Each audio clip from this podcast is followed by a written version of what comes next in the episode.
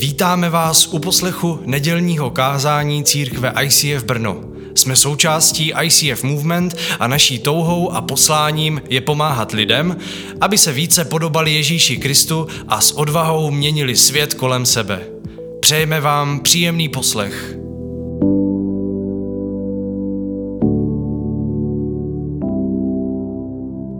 Takže dneska končíme se sérií Andělé a démoni. Minulý dvě neděle a dneska vlastně jsme se podívali na téma, který tak často se eh, neprobírá v církvi, ale je spousta veršů v Biblii, kde Ježíš mluví o andělech a je i místo, kde eh, sám Ježíš ukázal na dítě a řekl, že ti, kteří jsou bezbraní a nevinní, tak těm andělé pomáhají. Je to v Matouši 18.10 Dejte si pozor, abyste nepohrdali žádným z těchto maličkých.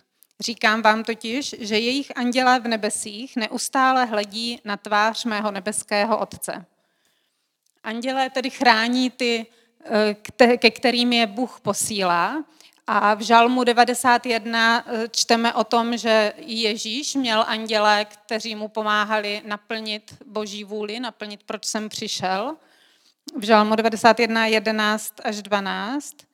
Vždyť kvůli tobě pověřil anděli na všech tvých cestách, aby tě chránili, na rukou, aby tě nosili, nohu o kámen, aby sis nezranil. Tímto veršem eh, víte, že, je, že ďábel pokoušel Ježíše, když chodil po poušti, chtěl se ho zbavit, že chtěl, aby skočil ze skály, tak mu připomínal tady ten verš, ale naštěstí Ježíš ho neposlechl. A i my si můžeme ten verš vztáhnout jako křesťani eh, na sebe, protože v Kristu, když jsme, tak nás taky andělé chrání. A když jsme s Bohem, chodíme po jeho cestách, tak eh, můžeme počítat s tou andělskou ochranou, protože Bůh chrání ty, kteří mu patří. Chránil i Izrael, když vyšel z Egypta eh, skrze anděly. V Exodu 23 to čteme. Hle, posílám před tebou anděla, aby tě opatroval na cestě a přivedl tě na místo, které jsem připravil. Boží andělé ochraňovali Izrael, ale jen po dobu, pokud šli tam, kam je Bůh posílal, protože Bůh posílá své anděly na pomoc těm, kteří plní jeho vůli a jdou jeho cestou. A tím andělé chrání vlastně i nás, když jsme poslušní věřící. A když posloucháme Boha, tak můžeme s tou pomocí andělů počítat. A ta eh, ochrana je tam, eh, má nějaký smysl samozřejmě, eh, chrání nás před někým, protože andělé jsou ti dobří duchové, které sice nevidíme, ale nějakým způsobem teda plní boží vůli a, a, a boží záměry, ale také jsou ty, ty zlí duchové, že, o kterých mluvil Ježíš často a ti jsou právě ti, před kterými nás chrání, ti anděle, kteří jsou vyslaní od Boha, aby nás ochraňovali, aby na té duchovní cestě za Bohem jsme nezakopli o kámen, aby nám nemohli nastražit nějakou léčku, ve které bychom mohli být, mohli být spoutaní. My když se podíváme právě na ty, na ty zlé duchy, že tak jejich, jejich vůdce, jak říká Bible, je ďábel. Ďábel je stvořený Bohem, to znamená, není to jako yin a yang, jo, dobro a zlo, které jsou nějak rovno eh, na, na, na stejné úrovni. Eh, není, ďábel není nic jiného než anděl nebo cherub, o kterém jsme mluvili minulou neděli, kterého Bůh stvořil a který se stal tím vynálezcem zla, tím, že se rozhodl neposlechnout Boha, použít svoji svobodnou vůli a rozhodnout se, rozhodnout se proti Bohu, ale nemá tolik síly jako Bůh. Dokonce jeho konec je popsaný tak, že sestoupí anděl z nebe, spoutá ďábla a ten spoutaný ďábel končí, že na tisíc let spouten je tam napsaný. To znamená, stačí jeden anděl, ukaž těma křídlama, aby se stoupil, takže není to tak, že by Bůh a ďábel měli stejnou sílu, nicméně teď je to na světě tak, že, se, že to tak vypadá, jako kdyby to tak bylo, jako kdyby ďábel měl stejnou sílu. On je vynálezcem sobectví, píchy a násilí, jak je napsáno v Izajáši ve 14. kapitole, tady je, tady je popis ďábla. Říkával si přece v srdci, vyšplhám se až k nebi, nad boží hvězdy svůj trůn vyvýším, Nahoře setkávání se usadím, na svazích severních, vyšplhám se až do oblačných výšin, budu se rovnat s nejvyšším. Tady eh, v, Ize, v Ezechíli a v Izajáši ve dvou, ve dvou prorockých knihách nacházíme tam tady tyhle záblesky toho proroctví nebo toho, toho zjevení o tom, kdo to vlastně je ďábel. A tady napsáno, že on se chtěl rovnat s Bohem v, knize Zachariáš je napsáno, že on byl ten, který byl, měl vstup do té boží blízkosti, že byl jeden z těch cherubů, strážců, kteří podle té, té, té Bible nám jsou ti strážci božího trůnu a božích, božích tajemství, ale nestačilo mu to a chtěl, se, chtěl být ještě něco víc. Bez toho, aby se na to ptal Boha, bez toho, aby to byla boží vůle, ale rozhodl se, že si to vezme sám. Je to jako když muž se rozhodne vzít si nějakou ženu, aniž by se ptal na její vůli, aniž by se jí ptal, jestli to chce, a my tomu říkáme znásilnění, že my tomu říkáme násilí. Stejným způsobem on se rozhodl, že si vezme něco, co mu nepatřilo a tím chtěl vlastně znásilnit boží vůli. Výsledkem samozřejmě bylo odmítnutím a tenhle ďábel se nějakým způsobem dostává do toho příběhu lidstva, ne proto, že by tolik se o lidi zajímal, ale protože lidstvo mu dali příležitost, aby se naplnil jeho cíl. On se rozhodl, že chtěl se rovnat Bohu, chtěl být jako Bůh. Bůh ho strhává z nebe. V tom Izajáši ve 14. kapitole je napsáno, že ho od své přítomnosti prostě odfouknul. Nicméně on dál hledal způsob, jakým způsobem by se mohl teda vyvýšit. A našel ten způsob, že by se mohl stát Bohem, kdyby nějakým způsobem to mohl uskutečnit u lidí. On lidem nabídl svoji cestu, aby mohli také získat, co chtějí, bez ohledu na to, co si o to myslí Bůh. Prostě kdyby přesvědčil lidi, aby se rozhodli jednat stejně jako on, tak by do nich mohl otisknout sám sebe a on by se mohl stát tím, který by, který by mohl vést. Eh, to, to je ten, ten ďábel, který to udělal v Genesis ve třetí kapitole v zahradě Eden. A tady je napsáno, ovoce stromů v zahradě jíst smíme, řekla, odpověděla žena. Takže za to nemůže jako muž. Odpověděla žena hadovi. Ale o ovoci stromu uprostřed zahrady Bůh řekl, nejeste z něj, ani se ho nedotýkejte, jinak zemřete. Řekl Bůh. Bůh řekl, pozor, to ovoce má svůj záměr, Přijde doba, kdybyste ho mohli jíst možná, ale do té doby ani se ho nedotkněte. Na to had ženě řekl, had tady že je představitel toho ďábla, had eh, ženě řekl, určitě nezemřete, on řekl. Bůh ale ví, že jakmile pojíte z toho stromu, otevřou se vám oči a budete jako Bůh budete znát dobro i zlo. Takže on jim představuje ten svůj program. On řekl, já bych chtěl být jako Bůh a kdyby oni chtěli být jako Bůh, tak by vlastně mohli být se mnou. A tak, tak je přesvědčil, řekl jim ve skutečnosti Bůh lže a ve skutečnosti, když si to vezmete sami, tak získáte moc a budete silní. A opravdu se stala nějaká změna, ale tím, že poslechli lidé ďábla, tak nezískali víc moci, ale ďábel získal víc moci, protože se stal přes jejich neposlušnost nebo jejich poslušnost jeho radě, tak se stali jeho podřízenými. Ježíš se takhle setkal s ďáblem, který ho pokouší na poušti a v Lukáši ve čtvrté kapitole, šestý verš, tenhle ďábel k němu mluví. Říká mu, dám ti všechnu moc a slávu těchto království. Ukazoval mu království celého světa. Řekl mu ďábel, neboť mi byla předána a mohu ji dát komu chci. On říká, ta moc nad tímto světem by byla předána těmi, kteří se rozhodli mě poslouchat. On jim ukázal cestu a stal se jejich vůdcem. Ďábel se stal mojžíšem lidstva, který je vyvádí ne, ale ze zaslíbe, ne, ne do zaslíbené země, ale ze zaslíbené země. Ve druhém korickým, ve čtvrtém verši, je naps, ve čtvrté kapitole, čtvrtém verši je napsáno, těmto nevěřícím Zaslepil Bůh tohoto světa mysl, aby jim nezazářilo světlo Evangelia, slávy Kristovi, který je obrazem božím.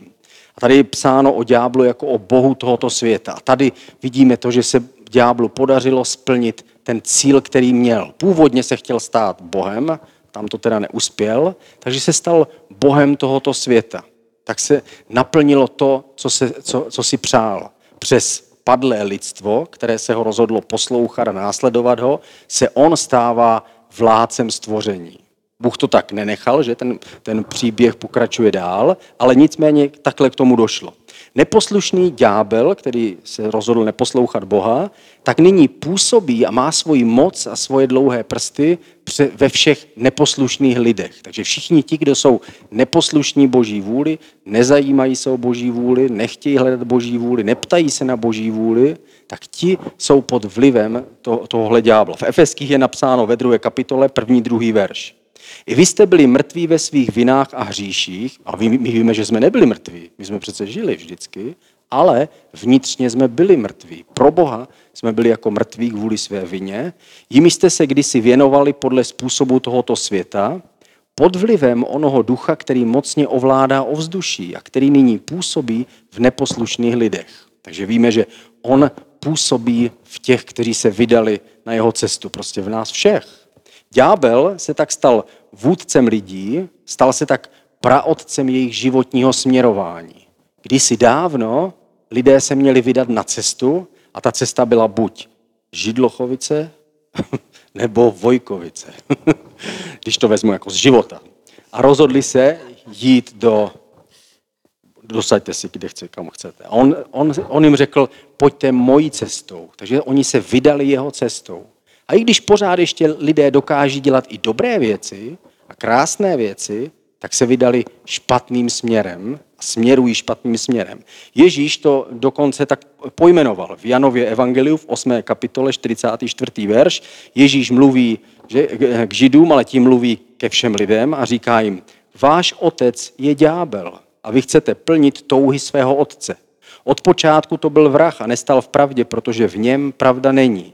Když mluví lež, mluví jak je mu vlastní, nebo dělhář a otec lži. On říkal, takže vy jste se vydali na tu cestu a tak on se stal vaším praotcem, ten, který vás vede a který vám dává směr. A my se na to podíváme na krátké video, které nám to hezky bude ilustrovat.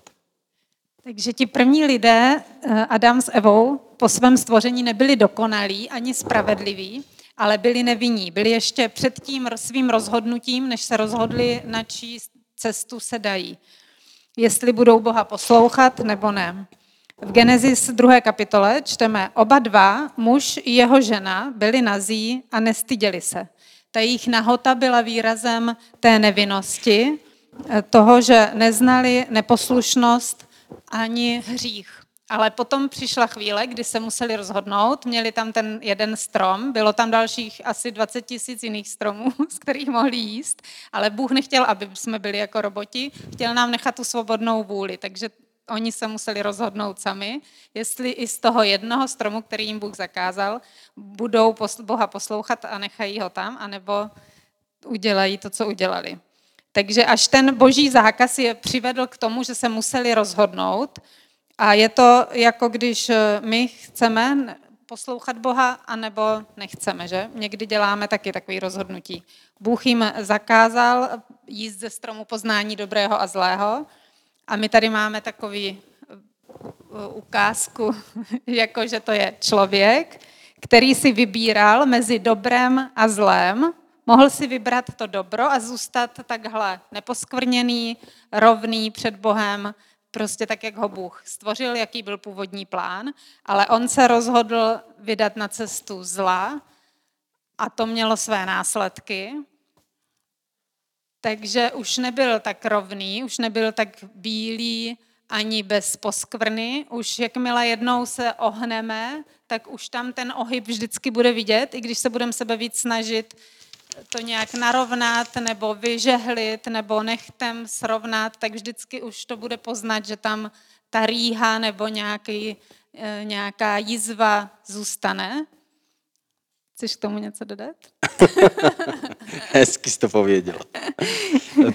Tohle vlastně ilustruje tu pravdu, kterou řekl Ježíš. Ježíš řekl, váš otec je ďábel a to zní jako jako mysteriózně, jako jak, jak by ďábel mohl být náš otec, ale znamenalo to, že došlo k nějaké nenapravitelné, nevratné změně tím, že se na začátku lidé ve chvíli, kdy měli teda se rozhodnout, jestli oni jako nevidní a čistí, měli se rozhodnout jít tou boží cestou, kde by byli o to posíleni a mohli by se proměnit v ty boží děti, tak místo toho oni se rozhodli teda pro tu neposlušnost a došlo k nějaké nenávratné změně. Ježíš to nazývá, je to jako kdyby vaším otcem se stal ďábel. Když víme, že člověka nestvořil ďábel, ale stvořil ho Bůh. Ale znamenalo to, vysvětl, popisoval tím, že došlo k nějaké záměně, k nějaké nové, nové změně. To znamená, že někdo získal vliv na jednání lidí.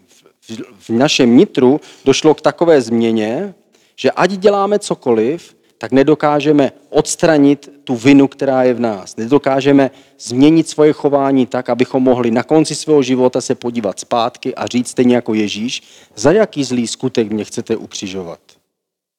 A nikdo by se nepřihlásil. Takhle to bylo, takhle to bylo pouze u Ježíše. Ale u nás všech ostatních by bylo, že bych na konci života řekl, za jaký skutek mě chcete ukřižovat.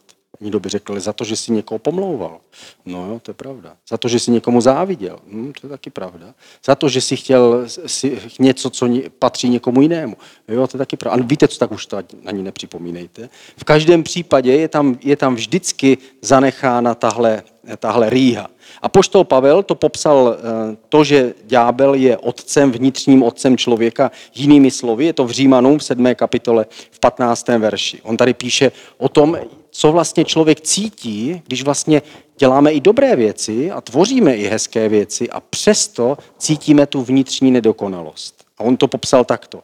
Sám nerozumím tomu, co dělám. Vždy nedělám to, co chci, ale to, co nenávidím. On popsal tu vnitřní slabost člověka, kdy i když bychom si teďka mi všichni řekli a slíbili, že už od dneška nebudeme nikdy na nikoho myslet špatně, tak víme, že stejně dřív nebo později to pokálíme a prostě bude to špatné. Nebo že už nikdy se nebudeme nikoho posmívat, pak stačí, když někdo sem v neděli přijde z legrační čepici a už prostě nás to napadá, jakože, a už a tak dále. Takže vždycky nějaký, nějaký hřích se naskytne, kterými způsobíme, ale podstatné není to nejhorší, není to, že děláme ty jednotlivé kroky, to nejhorší je, že člověk se vydal špatným směrem. Místo, aby došel do Židlochovic, tak se vydal do Vojkovic a jde za svým otcem a dojde tam, kam neměl.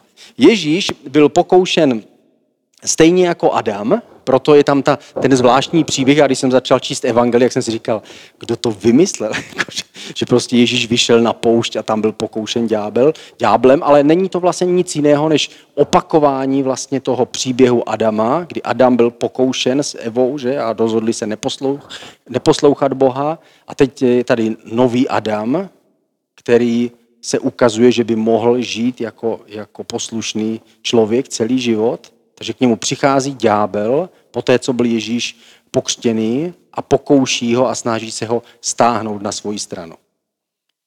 Ale Ježíš si vybral správně z těch dvou, z dobra a zla si vybral dobro a proto my, když přijmeme Ježíše, tak můžeme využít toho, že Bůh nás chce očistit a narovnat nám naše svědomí, narovnat nás jako ten bílý list papíru. Je napsaný, že naše hříchy zbělejí jako sníh. Takhle ho přijímáme, že? Takže my přijmeme Ježíše a Bůh nás narovná a dívá se na nás jako skrze Ježíše. I když ze zadu pořád tam je ta rýha, že? Ale... Ale Bůh nás vidí jako takhle správně, jako poslušné boží děti. A my se na to ještě podíváme na druhém videu.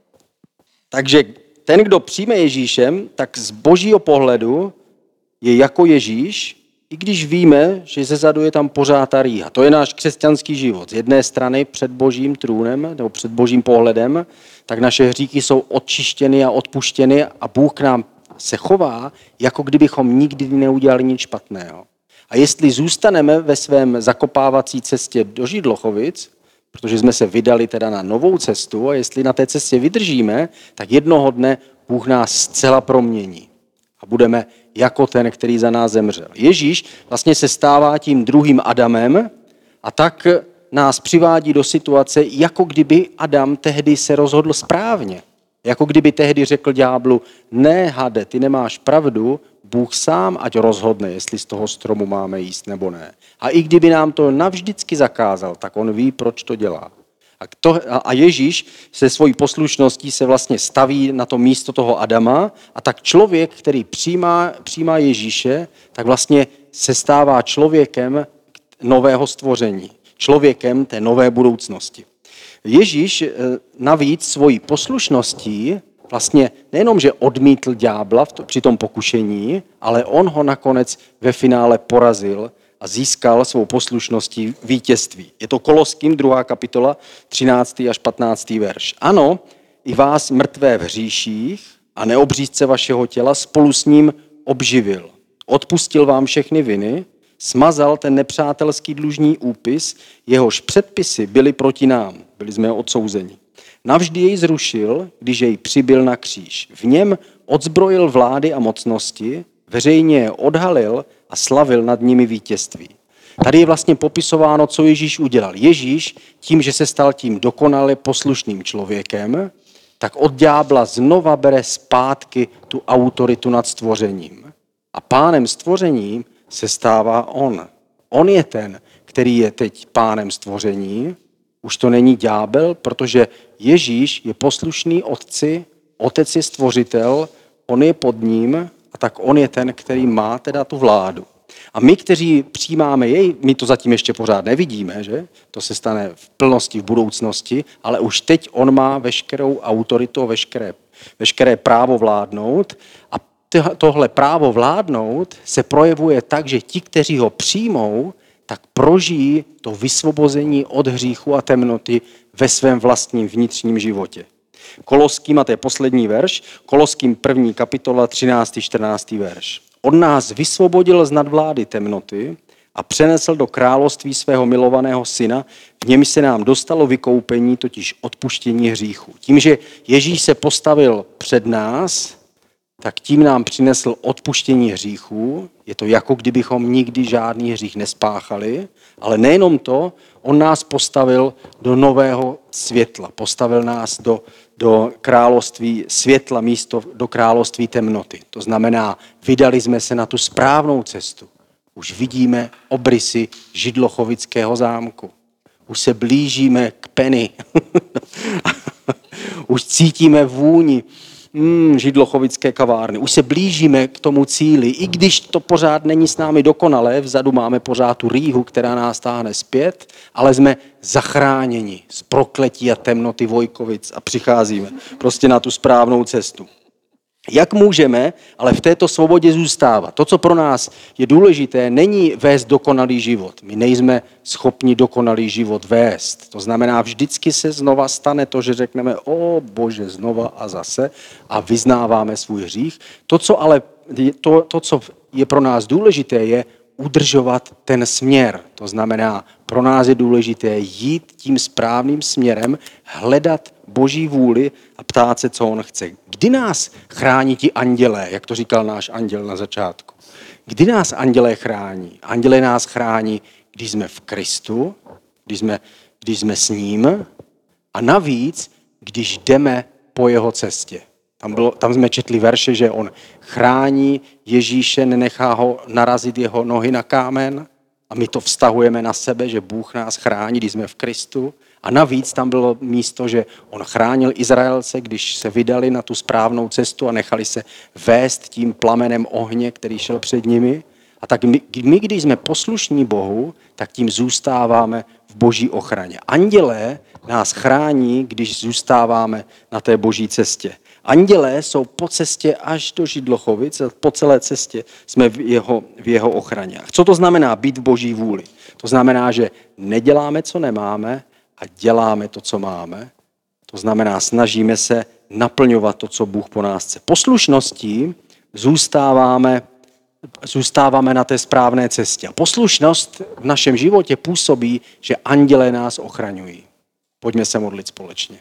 Ježíši, tak nám pomoz, abychom mohli jít na té cestě a jít tím správným směrem, nenechat se odradit našimi slabostmi, našimi pády a nedokonalostmi a všechno to, co nás bude provázet celý náš pozemský život, tou rýhou, kterou máme na zádech, ale abychom šli čelem tomu království, které ty z nám dal. Tak se modlíme, abys nám dal sílu a vytrvalost být poslušní tobě, abychom hledali tvoji vůli a vyhýbali se věcem, které jsou špatné a naopak usilovali o to naplnit ten tvůj záměr s naším životem. Tak se modlíme, dej nám k tomu sílu a požehnání ve tvým jménu. Amen.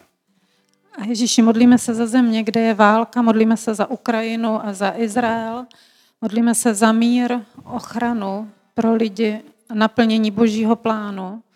Prosím tě za záchranu a ochranu všech rukojmích, za ochranu před dalšími útoky, za moudrost eh, pro vládu Izraele. Prosím tě za duchovní probuzení mezi palestinci, protože víme, že i mezi nimi jsou křesťani. A prosíme tě za spasení mezi palestinci a za záchranu jejich lidí. Amen.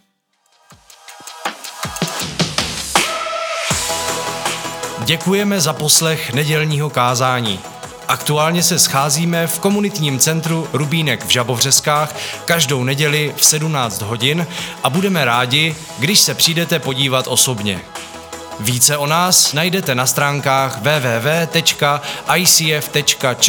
lomeno Brno nebo na Facebooku Brno ICF.